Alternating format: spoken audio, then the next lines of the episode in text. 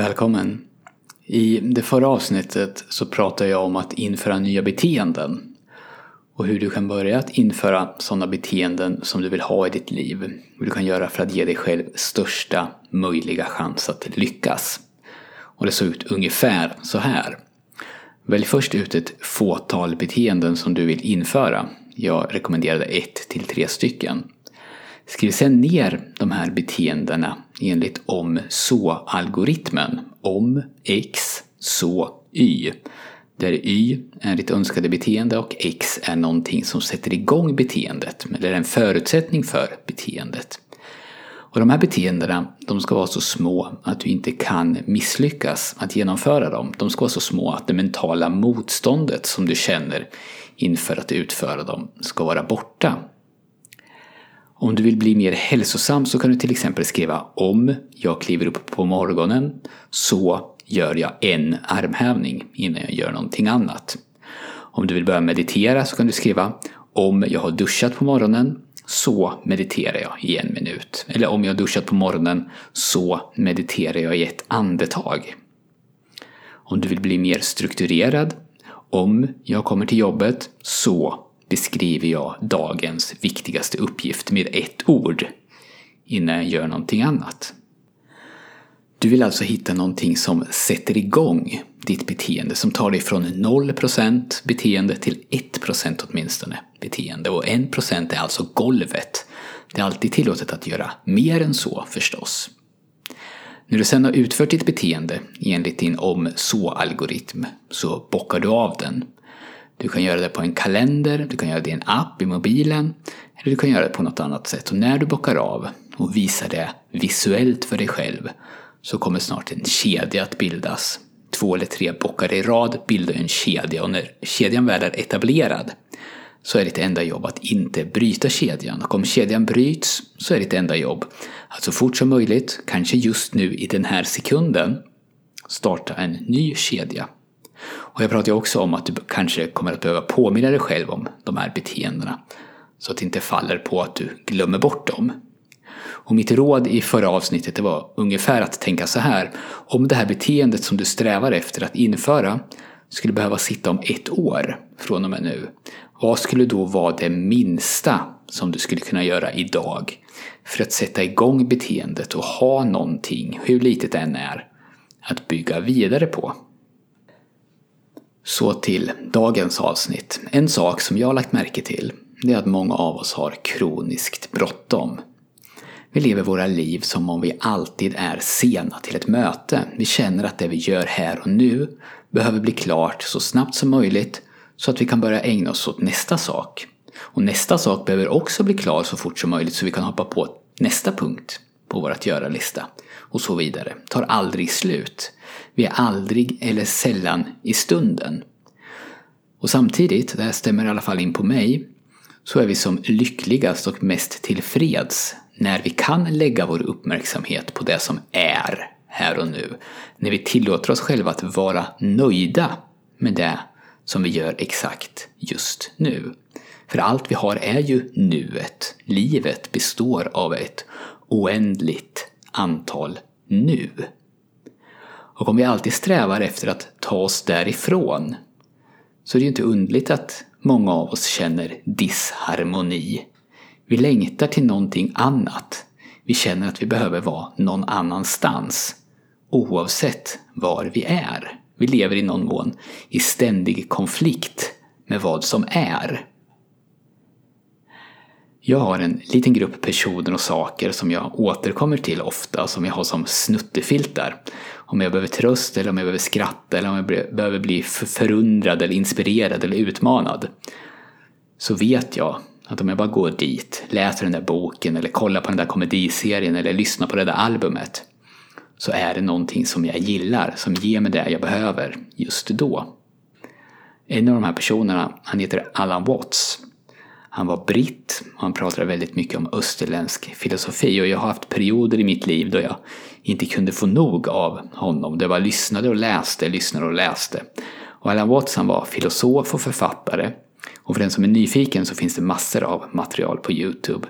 Watts han pratade mycket om the game of life, eller life as a game.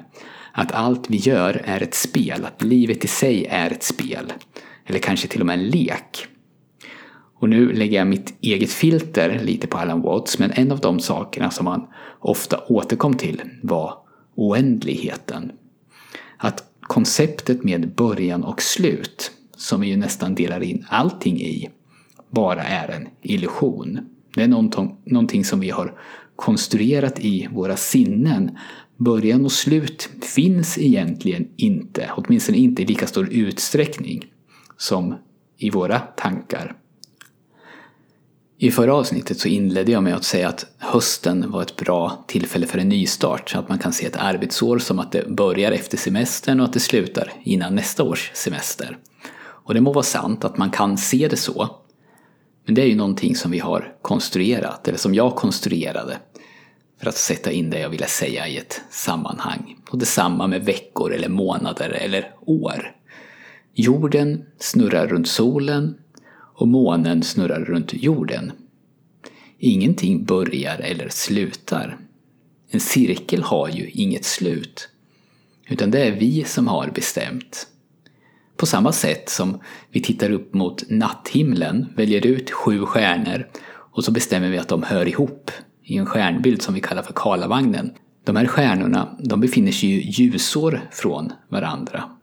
De hör ihop varken mer eller mindre än vad de hör ihop med alla andra stjärnor i universum. Bara om man befinner sig på en viss mikroskopisk punkt i det oändliga universum så kan man med en hel del fantasi dra raka linjer emellan dem och få dem att bilda ett mönster. Och sen krävs det ju en hel del fantasi för att kunna ge det mönstret en mening. Från alla andra vinklar så skulle det sannolikt vara omöjligt att se de här stjärnorna på det här sättet. De där sju stjärnorna, de befinner sig bara i det oändliga universum. Karlavagnen, det är någonting som vi har konstruerat och givit mening. Och på precis samma sätt så konstruerar vi andra verkligheter som egentligen inte finns. Och ibland, kanske till och med ofta, så kan det här ju tyckas vara logiskt. De ramar vi har satt upp för att kunna navigera i livet hjälper oss. De skapar spelregler som vi alla kan förhålla oss till. De gör att vi kan kommunicera och att vi förstår varandra. Men i andra sammanhang så hjälper de oss inte. Då gör de här konstgjorda ramarna, de här påhittade begränsningarna, det svårare än vad det skulle kunna vara. Vi deltar i ett, i ett spel då, för att prata Alan Watts, som är oändligt alltså livet, möjligen då för varje enskild person, så begränsas det här spelet av födelse och död. Och för oss så känns ju det förstås otroligt viktigt, vårt liv. Men vi är ju bara som äpplena på ett äppelträd. Äppelblommor blir till äppelkart som blir till äpplen som till slut faller ner från trädet och går tillbaka ner i jorden och ger näring till trädet igen. Att äpplen faller från trädet är det naturligaste som finns. Det är bara en del av ett oändligt kretslopp i det lilla och i det stora. Men vad många av oss tenderar att göra, alla i stort sett, är att sätta egna begränsningar. Vi gör om det här oändliga spelet till ett ändligt spel. I ett ändligt spel, ett spel med en start och ett slut, så finns det ju vinnare och förlorare. Där kan du ligga före eller efter. Där kan du misslyckas med att ta dig till mållinjen. Där kan du komma sist. I ett ändligt spel så är det ju lätt att känna att eftersom jag ligger så hopplöst efter jämfört med andra eller jämfört med facit eller jämfört med vad jag hoppades på så är det lika bra att jag ger upp och hoppas på bättre lycka nästa gång. I ett oändligt spel så är du bara här och nu. Det finns ingen mållinje att sträva efter. Eftersom spelet är oändligt finns inga vinnare eller förlorare. Och eftersom det inte finns några vinnare eller förlorare så finns det inte heller någon som leder eller ligger efter. I ett spel som aldrig tar slut så kan du sträva efter att röra dig åt ett visst håll och du kan förstås också sträva efter att göra det i en viss hastighet. För det är ju naturligt, tror jag, för människan att vilja känna att hon utvecklas. Men det är också naturligt att vissa perioder ser annorlunda ut än andra perioder. Precis på samma sätt som sommar oundvikligen följs av höst och vinter. Och att vinter oundvikligen följs av vår och sommar.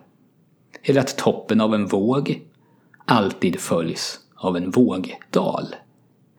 I ett oändligt spel så behöver du inte ha bråttom, för där finns ingen tid att passa.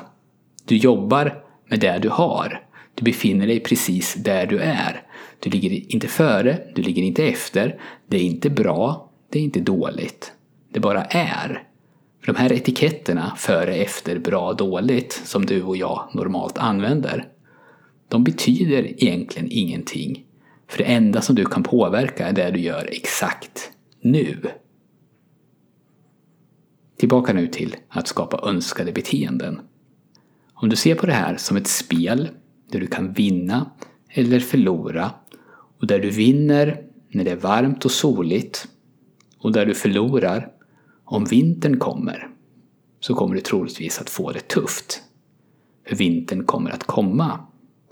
Reglerna du har satt då, eller vi som samhälle har sagt, satt, spelet som vi har skapat, det är riggat för dig att förlora.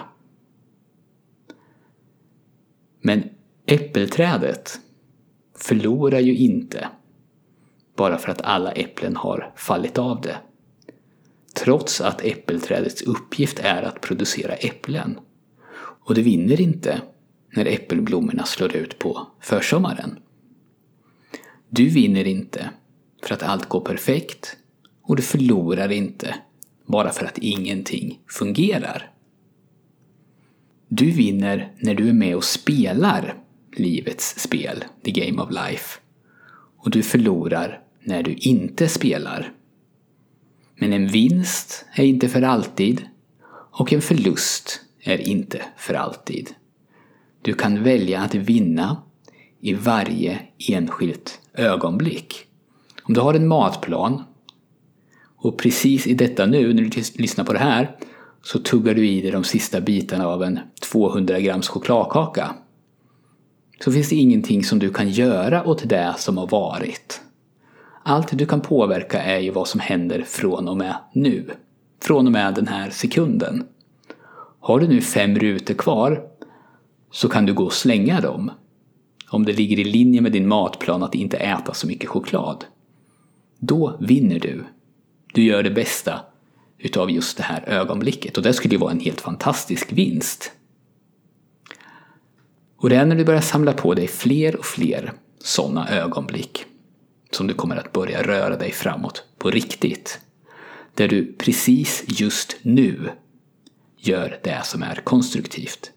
Du utför önskade beteenden och du gör det konsekvent. Du nöjer dig inte med att planera att börja på måndag. Utan du agerar. Och du gör det så konsekvent att dina beteenden till slut sker mer automatiskt. Men då behöver du förstås veta vilka beteenden du vill ha och vilka du inte vill ha. Och jag tror, som du nog vet vid det här laget, att du tjänar på att ta reda på det. Att tänka till. Att skriva ner. Beteende för beteende. Om X, så Y. Och att sedan mäta. Och inte ha för bråttom. För även om jag vet att det ibland känns så, för jag känner det ju också, så ligger du inte efter. Du är inte sen. Du är inte på väg att förlora. Utan du befinner dig exakt där du ska vara. Och du kan bestämma att precis nu, eller kanske under de närmsta fem minuterna, vara exakt den du vill vara. Då vinner du i the game of life. Jag heter Daniel Sjöstedt och du har lyssnat på Monkey Mindset. På monkeymindset.se så kan du prenumerera på mitt nyhetsbrev och när du gör det så får du samtidigt tillgång till allting du behöver för att komma igång med mental träning. och det kostar ingenting. Ta hand om dig, ta hand om dina kära och om du vill så hörs vi igen nästa vecka.